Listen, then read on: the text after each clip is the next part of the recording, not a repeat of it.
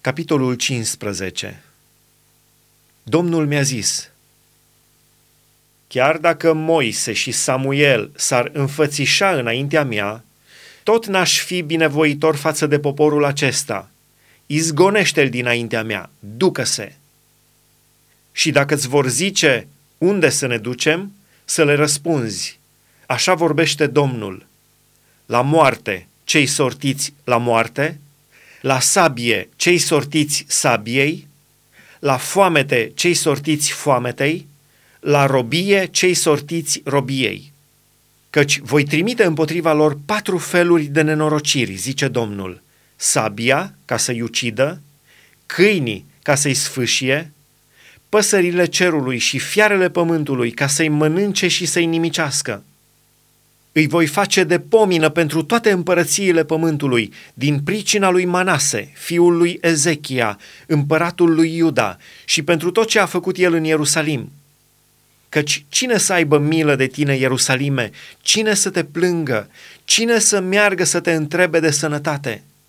M-ai părăsit, zice Domnul, ai dat înapoi. De aceea îmi întind mâna împotriva ta și te nimicesc.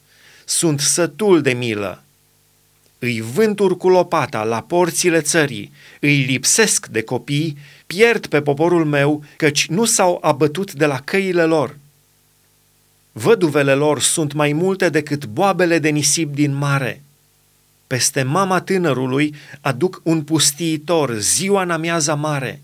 Fac să cadă deodată peste ea necazul și groaza. Cea care născuse șapte fii tânjește, își dă sufletul – Soarele ei apune când este încă ziua, este roșie, acoperită de rușine. Pe cei ce mai rămân îi dau pradă sabiei înaintea vrăjmașilor lor, zice Domnul. Vai de mine, mamă, că m-ai născut pe mine, om de ceartă și de pricină pentru toată țara. Nu iau cu împrumut, nici nu dau cu împrumut, și totuși toți mă blastămă.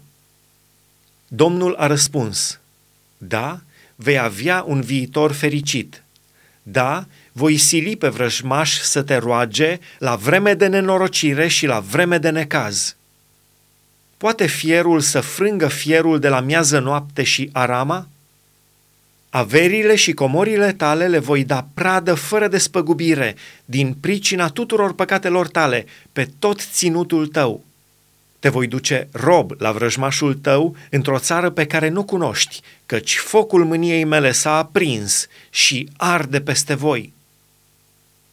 Tu știi tot, Doamne, adu-ți aminte de mine, nu mă uita, răzbună-mă pe prigonitorii mei, nu mă lua după îndelunga ta răbdare. Gândește-te că sufăr o cara din pricina ta.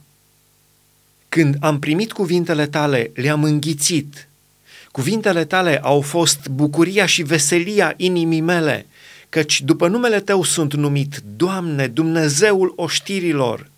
N-am șezut în adunarea celor ce petrec, ca să mă veselesc cu ei. De frica puterii tale am stat singur la o parte, căci mă umplusei de mânie. Pentru ce nu mai contenește suferința mea? Pentru ce mă ustură rana și nu vrea să se vindece?' Să fii tu pentru mine ca un izvor înșelător, ca o apă care seacă? De aceea, așa vorbește Domnul.